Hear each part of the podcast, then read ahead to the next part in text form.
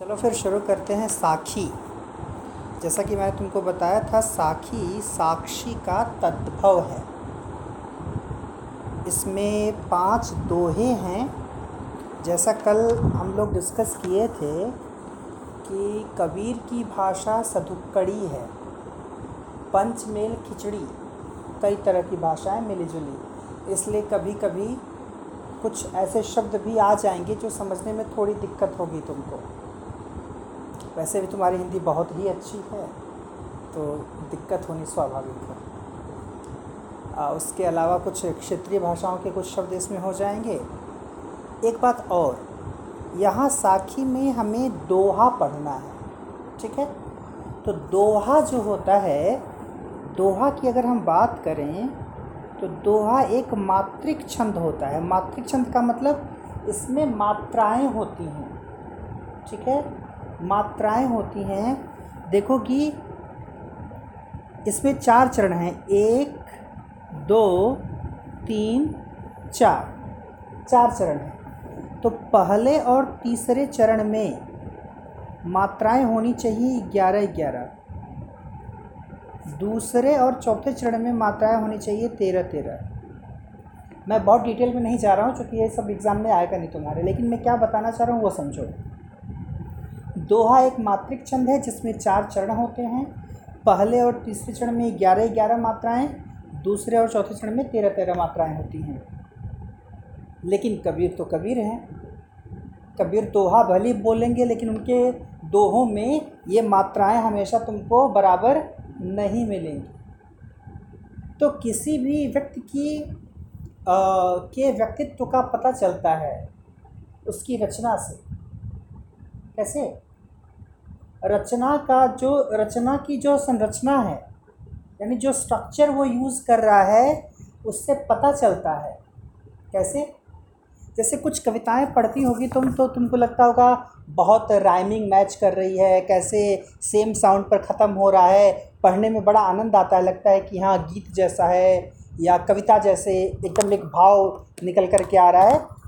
पूरी तरह से चीज़ें मिलती जुलती नज़र आएँगी। वो जो साउंड है, जो ध्वनियाँ हैं, वो मिलती जुलती नज़र आएँगी। इसका मतलब क्या हुआ? वो इंसान एक तारतम्य को पसंद करता है। वो इंसान एक संरचना को पसंद करता है। वो इंसान कुछ रचना के सूत्रों को पसंद करता है। मतलब वो इंसान कहीं ना कहीं अनुशासन में रहना पसंद करता है। क्योंकि ऐसी चीज़ें लिखने के लिए एक डिसिप्लिन एक अनुशासन में होना ज़रूरी है। अनुशासन में होने का मतलब इतने बजे जगना है, इतने बजे सोना है, इतने बजे खाना है, इतने बजे से इतने बजे तक पढ़ना है, ये तो अनुशासन हुआ ही। और बाकी वो इंसान अपने व्यवहार में अनुशासन लाएगा, वो समाज के नियम कानून को मानेगा, तमाम चीज़ों, समझ रहे हो मैं क्या बोल रहा हूँ? ये कैसे पता चलता है? उसकी रचना से पता चल जाता है। मेरी कविता कभी पढ़ोगी? कहीं मैच करेगा, कहीं नहीं करेगा। कभी कभी लगेगा पढ़ते समय कि ये कविता है कि गद्य है कि क्या है? मतलब कोई तारतम्य नहीं। एक बिखराव सा मिलेगा तुमको उसमें। तो उसका मतलब क्या हुआ? उसका मतलब है कि मुझे रूल्स रेगुलेशन पसंद नहीं है। मैं वैसा इंसान हूँ कि मुझे नियम कानून तोड़ने में मज़ा आता है। आ, ऐसा व्यक्तित्व जो समाज के हर नियम कानून को वैसे ही जस का तस मानने में विश्वास न रखता हो, यानी वो उसको ब्रेक करना चाहता है। इसीलिए वो अनुशासन, उसकी भाषा उसकी भाषा, उसकी रचना में वो अनुशासन नज़र नहीं आएगा। कबीर ऐसे ही थे। तो इसीलिए दोहा भले इन्होंने दोहों की रचना कर डाली है, लेकिन वो जो ग्यारह ग्यारह, तेरह, तरह मात्राएँ वाली जो बातें हैं, वो हर जगह कबीर के दोहे में फिट नहीं बैठती। इससे पता चलता है अच्छा तो इसका मतलब ये हुआ कि अगर कबीर चीज़ों को फॉलो नहीं कर रहे हैं तो कहीं ना कहीं उनका व्यक्तित्व ऐसा है कि वो समाज की सारी चीज़ों को बस यूँ ही स्वीकार करने वालों में से नहीं हैं। अब देखो, कुछ बातें हैं यहाँ पर। इसमें दो की बात मैंने कल कर दी थी, देखो लिखा हुआ है कि नहीं लिखा हुआ है? कल डिस्कस किए थे कि नहीं किए थे? कितना समय लगेगा अब इसको ख़त्म करने में? गुरु गोविंद दोऊ खड़े, काके लागू पाए पाए। बलिहारी गुरु आपनो, जिन गोविंद दियो बताए। अब इसमें बात यह है कि कबीर जो हैं, वो दो लोगों को साथ में रखते हैं। एक हैं गुरु और दूसरे हैं गोविंद। अब यहाँ पर गुरु का मतलब ट्यूशन टीचर नहीं है। ठीक है? या यहाँ पर गुरु का मतलब कार्मेल टीचर्स नहीं है। क्या मतलब है गुरु का? हाँ? नहीं। देखो, आजकल जो टीचर्स पढ़ाते हैं हमें, जो टीचर्स पढ़ाते हैं, उन्हें शिक्षक या शिक्षिका कहा जाता है। वो गुरु नहीं होते। वो हमें शिक्षा देते हैं तो शिक्षक हैं।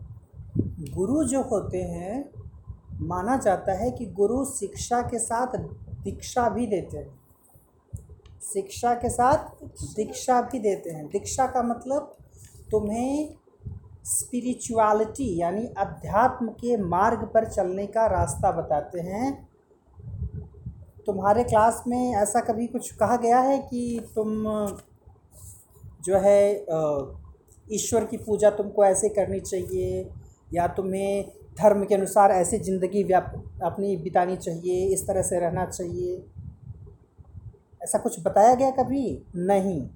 वो पाठ्यक्रम का हिस्सा नहीं है। हाँ कुछ नैतिकता की चीज़ें मॉरल एजुकेशन में ज़रूर पढ़ाई जाती हैं कि समाज में ऐसे व्यवहार करना चाहिए, ऐसे रहना चाहिए, बड़ों का सम्मान करना चाहिए टीचर्स का आदर करना चाहिए, तमाम बातें। लेकिन टीचर नहीं बताता कि बेटा भगवान कैसे मिलेगा। और तुमको बताते हैं रास्ता। भगवान की प्राप्ति कैसे करोगे, ये टीचर नहीं बताते। कौन बताता है? गुरु बताते हैं। तो चूँकि पहले भी मैंने बताया, मज़े की बात नहीं है। कल हम लोग बात कर रहे थे कि कबीर पढ़े लिखे नहीं हैं। तो साथ में ही हमने ये भी पढ़ा कि उनके गुरु का नाम स्वामी रामानंद रामानंद। तो अजीब नहीं लगा सुन करके कि एक तो पढ़े लिखे नहीं तो गुरु कहाँ से हो गए? इसका मतलब वो टीचर नहीं थे। वो गुरु थे, वो उन्हें जो है अध्यात्म का, का मार्ग दिखलाने वाले गुरु थे। अब इसके पीछे भी एक किंवदंती है। किंवदंती ये होती है जो कितनी सही है कितनी गलत इसमें थोड़ा सा संशय होता है। मतलब क्लियर नहीं होता कि ये बात सच है या झूठ। ऐसा कहा जाता है कि कबीर ने निर्णय कर लिया था कि रामानंद को ही अपना गुरु बनाएँगे। लेकिन कबीर के जाति धर्म का कुछ पता नहीं था। नीरू नीमा नामक जुलाहों ने पाला था जो कि मुसलमान थे, लेकिन माना यह जाता है कि शायद किसी विधवा ब्राह्मणी के गर्भ से वो पैदा हुए थे। अब इस बात में कितनी सच्चाई है, ये बहुत विवादास्पद है। लेकिन तो इस तरह से उनकी जो आइडेंटिटी थी, वो क्लियर नहीं थी तो रामानंद ने मना कर दिया कि हम शिष्य नहीं बनाएँगे कबीर को। तो कहा जाता है कि रामानंद रोज़ सुबह गंगा तट पर जाते थे स्नान करने सीढ़ियों से होते हुए, बनारस में सीढ़ियों से होते हुए, कभी बनारस नहीं गई हो ना? ज़िंदगी में कभी ज़रूर जाना। देखना वहाँ की खूबसूरती, वहाँ का घाट, वहाँ की सीढ़ियाँ, वहाँ का व्यवहार, वहाँ का माहौल। तो जब जा रहे थे तो पता था कबीर को कि रोज़ जाते हैं। तो बोले कि आज तो इनको जो है गुरु बना के ही छोड़ेंगे। नहीं कभी कभी कुछ शिष्य गुरुओं से बढ़कर हो जाते तो जानते थे कि जिस रास्ते से जा रहे हैं, वही सीढ़ी पर कहीं लेट गए। तो अब अंधेरा था, इतना दिख नहीं रहा था। एक सीढ़ी से दूसरी सीढ़ी पर जैसे ही पाँव रखे, रामानंद का पैर पड़ गया इनके सीने पर। समझ में आ गया कि कोई लग रहा है, कोई सोया है। रामानंद के मुँह से निकल गया, राम राम बोल, राम राम बोल। बस पैर पकड़ लिए कबीर तुरंत। बोले, बस गुरु मंत्र मिल गया हमको, मत दीजिए। हमारे यहाँ हिंदू धर्म में एक प्रथा होती है गुरुमुख होने की। गुरुमुख होने की शादी के बाद पति पत्नी जो हैं, किसी को गुरु मानते हैं, उनसे अध्यात्म की दीक्षा लेते हैं और वो लोग, वो जो गुरु होते हैं उनके, वो इन दोनों के कान में कोई मंत्र पढ़ते हैं। तो उसको कहा जाता है कान फूकना। तो कान फूका जाता है, उसमें मंत्र दिया जाता है तो माना जाता है कि ये लोग गुरुमुख हो गए। तो ये क्या है? गुरु कोई मंत्र बताते हैं। तो यहाँ पर रामानंद ने, रामानंद स्वभाववश बोल दिए, राम राम बोल। कबीर को मंत्र मिल गया, बोले, बस, अब आप मानिए, मत मानिए, आप मेरे गुरु हो गए। समझ में आया? अब पढ़ो इसको। गुरु गोविंद दो खड़े, काके लागू पाए। बलिहारी गुरु आपनो, जिन गोविंद दियो बताए। गुरु और गोविंद, अगर दोनों खड़े हों सामने, गुरु जो भगवान की, भगवान का रास्ता बताए, वो गुरु और गोविंद का मतलब साक्षात भगवान ही। दोनों अगर सामने खड़े हो जाएँ तो पहले मैं किसको नमन करूँ? पहले मैं किसके सामने झुकूं? तो फिर वही बताते हैं अगली लाइन में, बलिहारी गुरु आपनो जिन गोविंद दियो बताए। तो मैं तो उस गुरु पर बलिहारी हो जाऊँ, यानी उस गुरु के सामने मैं पहले झुक जाऊँ, उनको पहले नमन करूँ, जिन्होंने मुझे गोविंद तक का रास्ता बताया। भगवान तक का रास्ता बताया। मतलब ये हुआ कि भगवान और गुरु में से किसी एक को चुनना है तो पहले श्रद्धा गुरु में होनी चाहिए। ऐसा कहना है कबीर का। इसके पीछे भी एक कहानी है। कबीर की नहीं, किसी और जो है, शिष्य की कहानी है। वो बहुत बड़ा महादेव का भक्त था। हालाँकि वो बैठा हुआ था, जो है, महादेव का को स्मरण कर रहा था, तभी उसके गुरु आ गए। तो वो देखा उसने कि गुरु आ गए ऐसा नहीं कि वो इतना लीन था कि देखा नहीं हो। उसने देखा कि गुरु आ गए तो भी वो उठा नहीं सम्मान में। तो कहानी ऐसी है, कहानी कहती है कि ये अपमान गुरु तो सह ले गए, उनको लगा हाँ ठीक है, साधना कर रहा है, लीन है प्रभु में। तो जिस प्रभु में लीन है वो प्रभु तो जानते हैं कितना लीन है। तो कहानी कहती है कि महादेव को गुस्सा आ गया। मतलब जिसकी साधना वो कर रहा है, जिसको जो है, जिसकी उपासना का ढोंग कर रहा है, उसे गुस्सा आ गया कि मेरे आगे ये गुरु को वैल्यू नहीं दे रहा है। तो कहा जाता है कि महादेव ने श्राप दे दिया उसको, कि गुरु का अपमान करने के कारण उसको श्राप मिला। तो बाद में गुरु ने प्रार्थना की महादेव से कि नहीं प्रभु क्षमा कीजिए इसको, बच्चा है, इससे गलती हो गई। उसकी कहानी उसमें भी कुछ है, कुछ मॉडिफिकेशन आगे चल करके क्या हुआ। तो देवताओं के साथ ये होता है कि वो श्राप दे दे दे तो सकते हैं, लेकिन वापस नहीं कर पाते। तो कोई दूसरा रास्ता बताते हैं, है ना? जैसे महादेव की एक कहानी है। जब उनकी शादी करानी थी तो देवताओं ने कामदेव को भेजा था, महादेव की तपस्या तोड़ने के लिए। तो कामदेव ने महादेव को जो है तमाम अपने तमाम तरह की हरकतों से समाधि से जो है वापस बुला लिया और मतलब महादेव की आँख खुल गई। तो कहानी ये कहती है कि महादेव की दो आँख नहीं खुली, ये वाली खुल गई, तीसरी वाली। जब तीसरी वाली खुल गई तो कामदेव जलकर राख हो गए। कामदेव का शरीर ख़त्म। कामदेव की पत्नी थी रति। वो आकर के महादेव के सामने लगी गिड़गिड़ाने कि ये कैसा अनर्थ हो गया, ऐसा कैसे, क्या होगा मेरा? देवता हैं, देवता की पत्नी वो भी देवी हैं। तो महादेव ने जला तो दिया, अब उसको वापस नहीं ला सकते थे। तो अब उसके लिए रास्ता उन्होंने सुझाया रति नाम था कामदेव की पत्नी का। रास्ता सुझाया और कहा कि जब कृष्ण पैदा होंगे द्वापर में तो कृष्ण का एक पोता होगा। कृष्ण का बेटा, नहीं, बेटा की ही कहा शायद, प्रद्युम्न और अनिरुद्ध। कुछ कन्फ्यूज़न है मुझे, उन दोनों में से किसी एक की बात कह रहे थे वो। बोले कि वही तुम्हारे कामदेव उसी शरीर के साथ पैदा होंगे तो वो तुम्हारी शादी फिर उनसे हो जाएगी। तो देवताओं की कहानियाँ कुछ ऐसे ही चलती हैं। तो जो पहला दोहा था उसका मतलब बस यही है। गुरु गोविंद दोऊ खड़े काके लागू पाए बलिहारी गुरु आपनो जिन गोविंद यो बताए। अगर गुरु और गोविंद दोनों खड़े हों तो किसके सामने पहले झुकना है किसे पहले नमन करना है ये अगर आ, जो है दुविधा की स्थिति आ जाए तो बिल्कुल स्पष्ट है कि गुरु को पहले नमन करना चाहिए, क्योंकि उस गुरु ने ही गोविंद का यानी भगवान का ईश्वर का रास्ता बताया है। अब, जैसे एक स्टूडेंट का बर्थडे था, यहीं पर धनबाद में। आज के पाँच साल पहले। तो डिनोवली के सामने एक अपार्टमेंट है, वहीं पर पढ़ाते थे हम। क्लास फाइव या सिक्स का बच्चा। उसका बर्थडे था तो बुलाया गया था मुझे भी, मैं भी गया था, घर पर ही सेलिब्रेट हो रहा था। केक काटने के बाद मेरा पैर छूने के लिए वो झुका। मैंने डांट दिया उसको। क्यों डांटा मैंने? जन्मदिन के दिन सबसे पहले पैर किसका छूना चाहिए? पेरेंट्स तो मैंने कहा पहले उनका पैर छू। उसके पापा बोले अरे सर हो ठीक है। हम बोले नहीं ठीक नहीं है।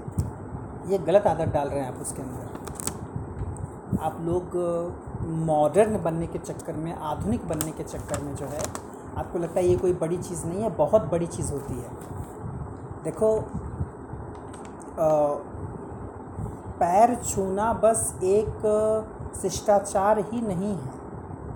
जब हम बड़ों का पैर छूते हैं अपने से तो हम झुकते हैं।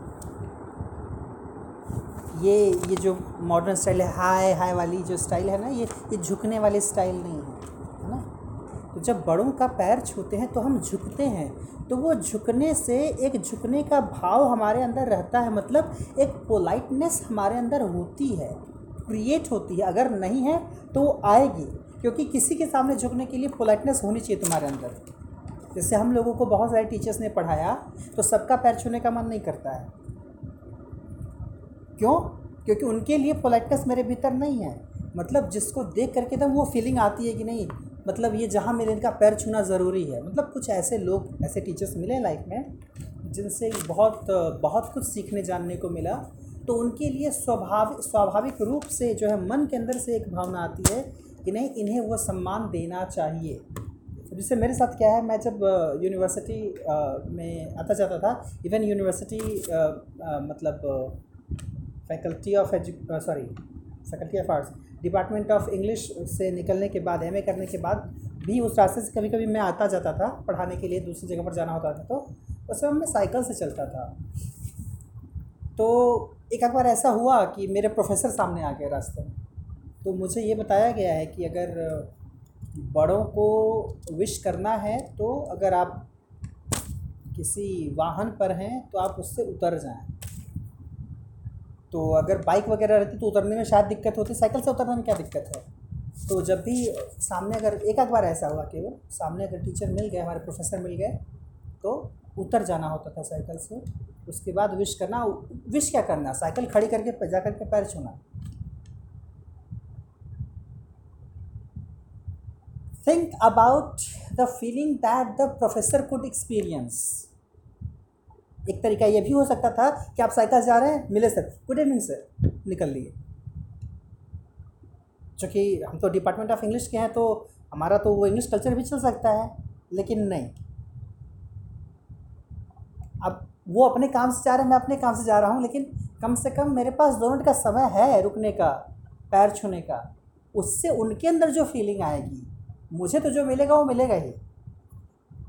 तो that is something you know what I think for teachers this is something that they want to get the kind of you know respect that they get from their students हर जगह वो केवल ये मैटर नहीं करता कि आपको payment कितनी मिल रही है या आप कमा कितना रहे हैं। आप पेमेंट खूब पा रहे हो, अगर बच्चे आपको वो तरजीह न दें, वो वैल्यू ना दें, वो सम्मान न दें तो बड़ा अजीब लगता है। जैसे एक चीज़ ख़ास करके ट्यूशन पढ़ाने का जो एक्सपीरियंस रहा है अब तक का, कुछ मामलों में ऐसा रहा है कुछ के साथ तो अभी तक संबंध हैं, कई सालों के संबंध हैं, लेकिन कुछ बच्चों के साथ ऐसा, उनको ऐसा लगता है कि जब तक एक ट्यूशन टीचर पढ़ा रहा है, तभी तक वो मेरा टीचर है। उसके बाद कभी वो मिलता है रास्ते में तो बच्चे चाहते हैं कि ये हमको देखें नहीं, क्योंकि ये देखेंगे तो हमें विश करना पड़ेगा। तो अगर हम विश करेंगे तो हम छोटे हो जाएँगे। उन्हें ऐसा लगता है। They feel like this M के दौरान मैंने पढ़ाया था एक बच्चे को, क्लास एट्थ का था वो। एक बार मैं घर जा रहा था तो मैं एक ऑटो में था, वो दूसरे ऑटो में से जा रहा था। उसको पढ़ाने छोड़ने के एक दो साल के बाद मैं उसको देख लिया। फिर मैं नॉर्मल हो गया।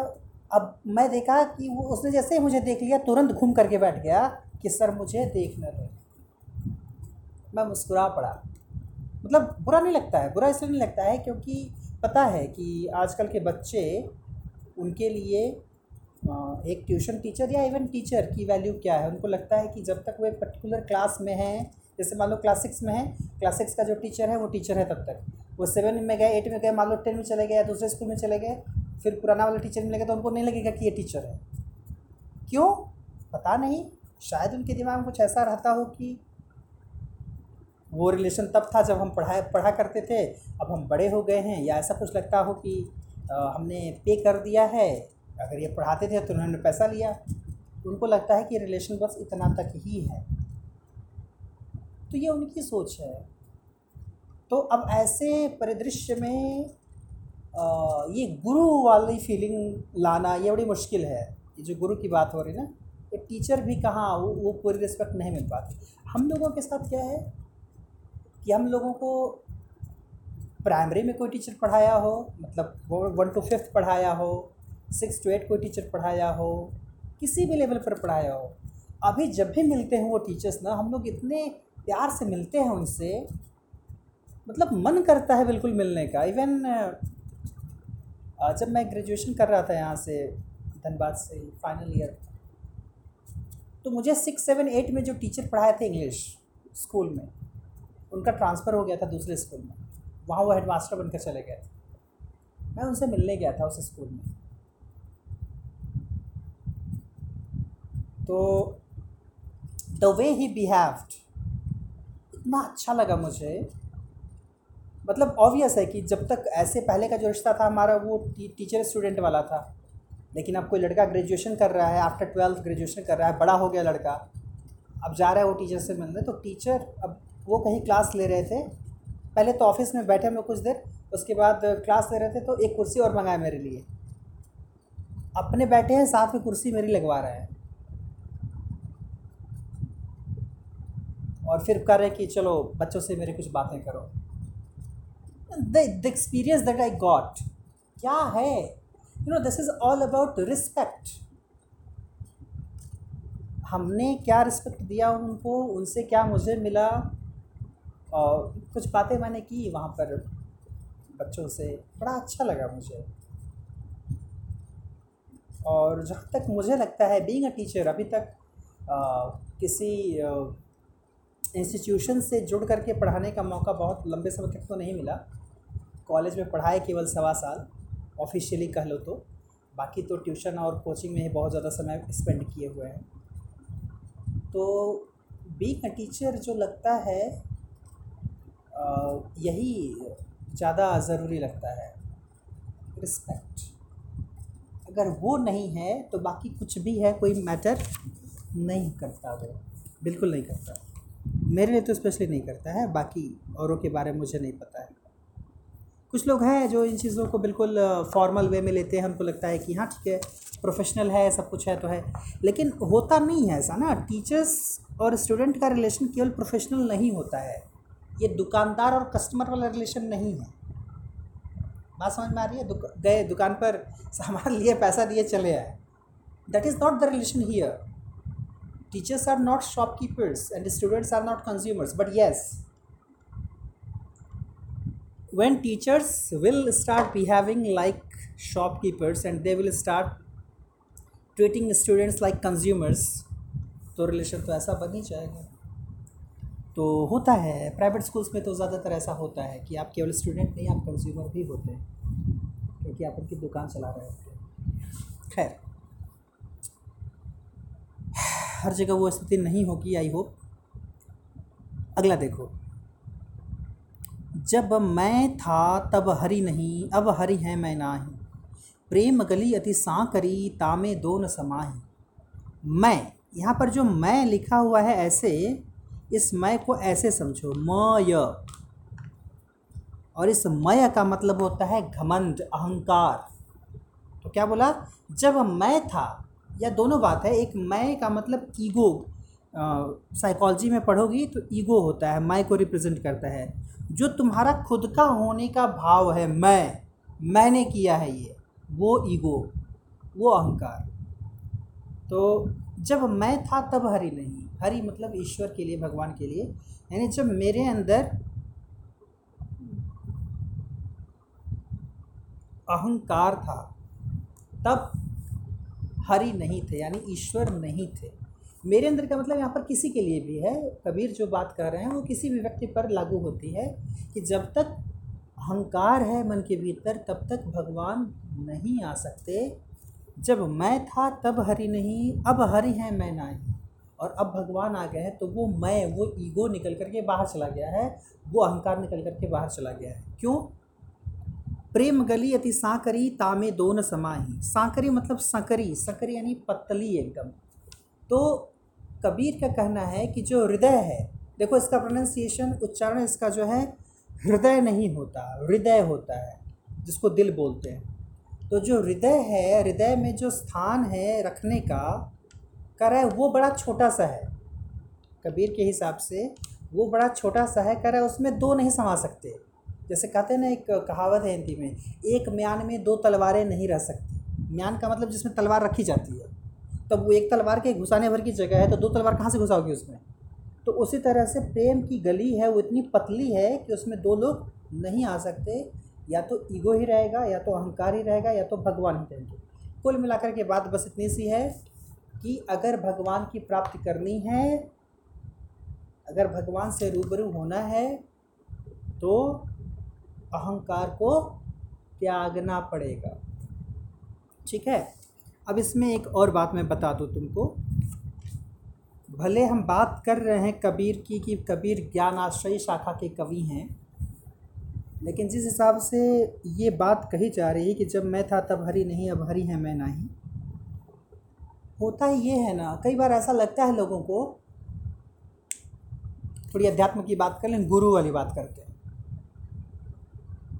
मतलब कभी कभी ऐसा लगता है लोगों को कि अगर भगवान की प्राप्ति करनी है तो हम वेद, पुराण, जो है धर्म ग्रंथ तमाम अगर हम पढ़ लें, हम उसके ज्ञाता हो जाएँ तो हम भगवान को शायद समझ लें, समझ पाएँ या भगवान से मिल पाएँ, भगवान से हमारी मुलाकात हो पाए।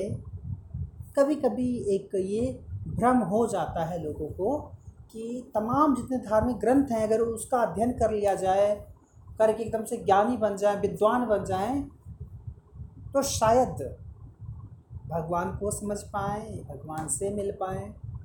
लेकिन ऐसा होता नहीं है। ज़्यादातर केसेस में ये होता है, जब आप कुछ नहीं जानते तो आप भगवान को जानते हैं। जब आप बहुत कुछ जानने लगते हैं, तब भगवान से दूरी उतनी ही बढ़ने लगती है। जैसे एक छोटा सा एग्ज़ाम्पल डेली लाइफ का। कभी देखिए वो छोटी बच छोटा बच्चा जब सोया होता है सोते सोते मुस्कुराता है? देखा है कभी? तो उसके बारे में क्या कहते हैं बड़े? कि भगवान उसको बोल रहे कि तुम्हारी मम्मी क्या तुम्हारी मम्मी? मम्मी के बारे में कुछ बोलते हैं। अच्छा ये बताया गया तुमको। मुझे ये बताया गया है कि उस समय वो भगवान से बातें कर रहा होता है। बात वही है। तो जब बच्चा सो, छोटा है, सोया हुआ है, मुस्कुराया जा रहा है तो माना जाता है कि भगवान से बात कर रहा है। या वो एक गाना सुना होगा ना, बच्चे मन के सच्चे, सारे जग के आँखों के तारे। या ऐसे कहा जाता है कि बच्चों में भगवान का रूप होता है, ये भी सुना होगा। तो एक बच्चा जो होता है, उसका दिमाग जो है वो टेबुला रसा होता है। ये क्या बोला है? टेबुला रसा। टेबुला रसा का मतलब ब्लैंक स्लेट, यानी खाली स्लेट, जिस पर कुछ नहीं लिखा हुआ है। खाली। तो जब वो खाली होता है ना तब भगवान से वन टू वन कनेक्शन रहता है। लेकिन जब वो भरना शुरू हो जाता है ना, जितना वो भरना शुरू होता है, उतना ही कनेक्शन दूर होता चला जाता है। ऐसा माना जाता है। तो इसीलिए बिल्कुल अनपढ़ लोग जो ज्ञान की बातें नहीं जाने, कुछ न जाने, उनके लिए भगवान से तादाद में स्थापित करना थोड़ा आसान होता है। बजाय उनके जो बहुत ज़्यादा पढ़ लिख जाएँ, बहुत ज़्यादा जान जाएँ। क्योंकि ईश्वर को जानने के लिए ज्ञान की ज़रूरत नहीं है। ईश्वर को जानने के लिए ज्ञान की ज़रूरत नहीं है, महसूस करने की ज़रूरत है। जैसे तुम्हारे चारों तरफ़ जो हवा है, पढ़ लिख गई हो, जानती हो air is mixture of several gases तो पता है कि इसमें कितना नाइट्रोजन है, कितना ऑक्सीजन है, कितना कार्बन डाइऑक्साइड है, कितनी अदर गैसेस हैं, पता है नॉलेज है, ज्ञान ज्ञान तो नहीं कहेंगे, ज्ञान थोड़ा सा ज़्यादा अलग चीज़ हो जाती है नॉलेज है इन्फॉर्मेशन है तुम्हारे पास। तो क्या एक अनपढ़ इंसान जिसको ये सब नहीं पता है, क्या इस हवा को महसूस नहीं कर सकता? हवा को महसूस करने के लिए उसे ये जानने की ज़रूरत नहीं है कि इसमें कौन सी गैस कितनी मात्रा में मौजूद है। नो नीड ज़रूरत है महसूस करने की। महसूस करने के लिए शरीर, मन तैयार होना चाहिए बस। है ना? बाकी कोई बहुत पढ़ लिख गया हो कोमा में चला जाए। सारी पढ़ाई लिखाई रखी की रखी रह जाएगी, कुछ महसूस नहीं होगा, है ना?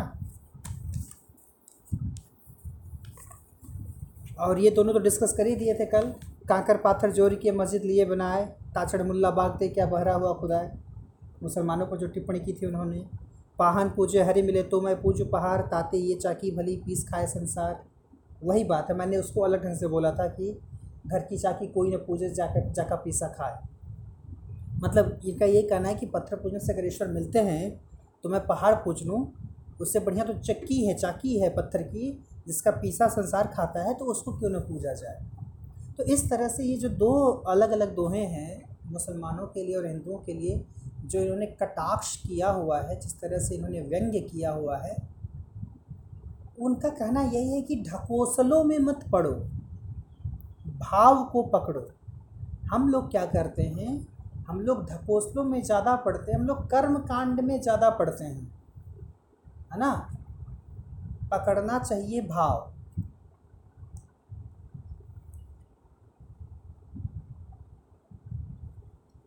पहली बार जब मैं कक्षा बारहवीं में था मुझे शौक़ लगा कि मुझे जन्माष्टमी का व्रत करना है।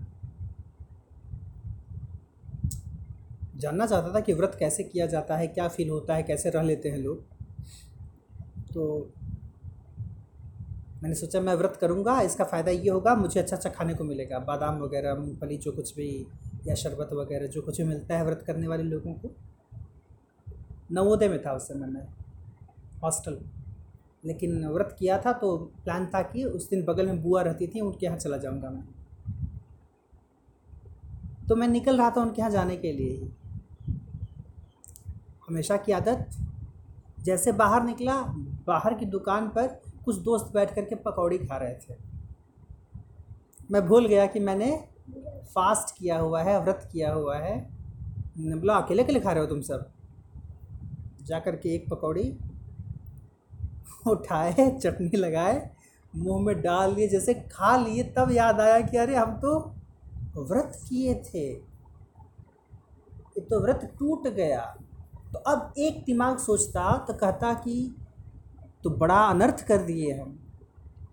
व्रत तोड़ दिए, अब क्या टूट गया तो ठीक है, अब चलो खा पी लेते हैं। लेकिन मैंने नहीं किया वैसा। क्योंकि मेरा मेन उद्देश्य ये था कि मुझे समझना था, जानना था कि व्रत करने में कैसे रहते हैं लोग बिना खाए। मान लो एक खा ही लिया गलती से, ठीक है। मैंने कहा, इसको मान लेता हूँ कि मैंने नहीं खाया। और फिर पूरा दिन मैं एक जैसे फास्ट करने वाले लोग रहते हैं, उस तरह से मैं पूरा रहा।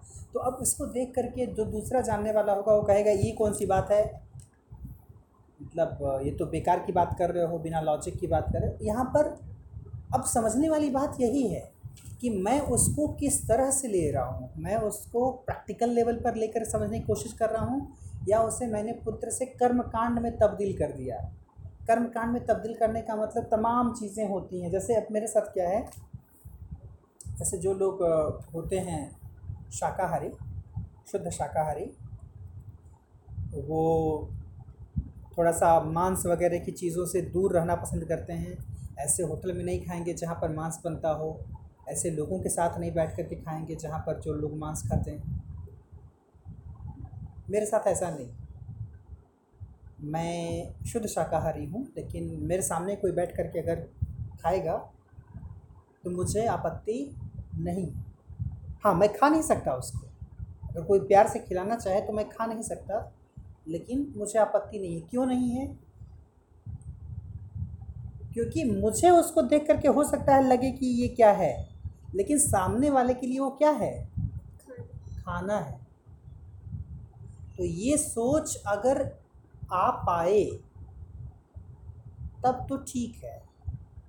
नहीं तो लगता ऐसा ही है कि कारण ये है ना कि हम लोगों के ज़िंदगी में जो तमाम व्यवहार हैं, वो अपने आप में बड़े ही विवादास्पद हैं मतलब कंट्रारी हैं। जैसे, क्या हैं? हम शुद्ध शाकाहारी हैं, हम जीवों को नहीं मारते, हम नहीं खाते। जीवों को मारना सही नहीं है, जीव हत्या पाप है। और वही हम कितने मच्छर मार डालते हैं। वही हम मारते तो नहीं, दब जाती होंगी। वही हम जब दही खा रहे होते हैं कभी उसको माइक्रोस्कोप से देख लें, कितने लैक्टोबैसिलस उसमें आते जाते मिलेंगे। बड़े चाव से खाते हैं हम। तो बात बस वही है। कहने को हम बड़े आसानी से कह देते हैं कि हम हम जीव हत्या नहीं करते। हम शाकाहार करते हैं। हाँ मुझे लगता है कि जब से जगदीश चंद्र बोस ने ये प्रूफ कर दिया कि पौधों में भी जान होती है तो आप शाकाहार भी कर रहे हो तो क्या आप जान नहीं खा रहे हो? पौधे भी हमारी तुम्हारी तरह तमाम उनके जो है पूरी की पूरी जो उनके लाइफ में जो प्रोसेस चलते हैं रेस्पिरेशन करते हैं ग्रोथ होता है। हाँ? ब्रिथ बोलिए। रेस्पिरेशन में आ जाएगा वो, है ना? भोजन बनाते हैं। तो सब तो वो कर रहे हैं। उनको हम लिविंग थिंग्स में पढ़ते हैं। और उन्हीं लिविंग थिंग्स को वो जब पक जाती है, फ़सल हम काट करके उसका अनाज खाकर कहते हैं कि हम जो है जीव हत्या नहीं कर रहे मतलब साइंस ने तो यही कह दिया ना, क्या मतलब जहाँ पर मांस रहेगा वही जीव है? तो ये चीज़ें काफ़ी विवादास्पद हैं। मुद्दा ये है समझने वाला कि चीज़ों को प्रैक्टिकल लेवल पर लेना चाहिए, उसके लिए बहुत ज़्यादा दोहरा व्यवहार नहीं करना चाहिए। हाँ इसमें भी कई लोग तर्क दे सकते हैं कि, ठीक है, तुमको नहीं दिक्कत है सामने कोई बैठ कर के नॉनवेज का हमें दिक्कत है तो तुम क्या करोगे? हमें दिक्कत है तो ये हमारी, हमारे साथ कंडीशन है हमारी चॉइस है। तो सही है, बिल्कुल सही है, क्योंकि अलग अलग लोगों की भाई सोच अलग अलग होती है तो उसमें कुछ नहीं किया जा सकता। लेकिन मेन जो बात है वो यही है कि हम लोग अपनी ज़िंदगी में बड़ा दोहरा व्यवहार करते हैं। दोहरा व्यवहार का मतलब एक जगह एक बात को हम काटते हैं, दूसरी जगह उसी बात को हम स्वीकार करते हैं। ये नहीं होना चाहिए। कोशिश करनी चाहिए। अगर आप लॉजिकली लाइफ को जी रहे हैं तो इस तरह की चीज़ों को समझ में आना चाहिए।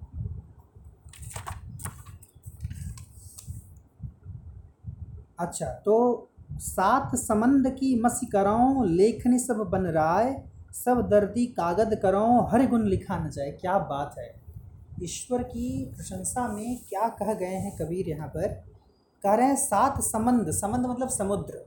सातों समुद्र की मसी करो मसी मतलब स्याही। सातों समुद्र को अगर सागर बना लें, लेखनी सब बन राय। बन राय का मतलब बानर नहीं, बन राय का मतलब वन, यानी जंगल। सारे जंगल की लकड़ियों को लेखनी बनाते हैं और समुद्र को स्याही बनाते हैं।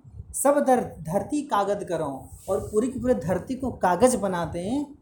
हर गुण लिखा न जाए, तब भी हरि का गुण लिखा नहीं जा सकता। तो ये जो भाव है, ये ईश्वर की प्रशंसा का भाव है। लेकिन अगर कविता के दृष्टिकोण से देखोगी तो यहाँ पर अतिशयोक्ति अलंकार है। क्या है? अतिशयोक्ति अलंकार।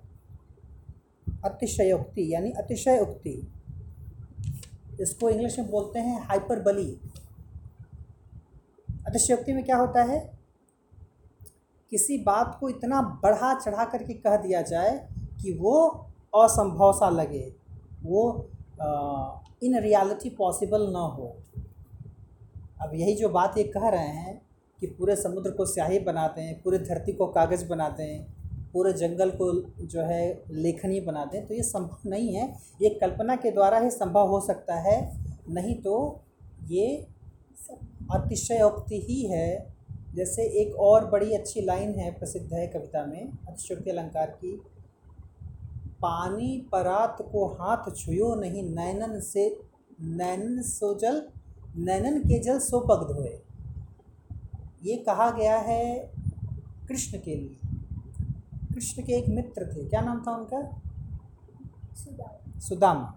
तो सुदामा जब पहुँचे थे कृष्ण के पास तो कहा जाता है कि कृष्ण जो है चप्पल भी नहीं पहने थे और दौड़ पड़े सुदामा को लेने के लिए और ला करके आसन पर बैठा दिया और पैर धोना था उनका तो पैर धोने के लिए परात में पानी आया हुआ था।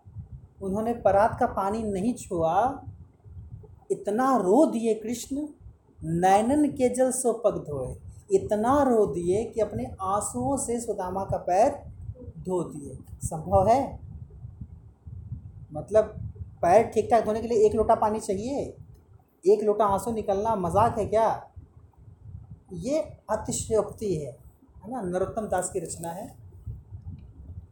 इंग्लिश में हाइपरबली का जैसे एग्जांपल आता है कि I saw thousand at a glance मतलब आ, मैंने एक बार में हज़ारों को देखा। पॉसिबल है क्या?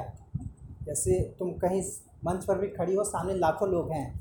तो अगर कहो कि मैंने विद इन अ मोमेंट लाखों लोगों को देखा तो लाखों लोगों के देखते हैं कि बस देख करके अंदाज़ा कर लेते हैं कितने लोग हैं। किसी का चेहरा नज़र आ रहा है? नहीं आता है। कहना आसान है ना? ये हाइपर बली है।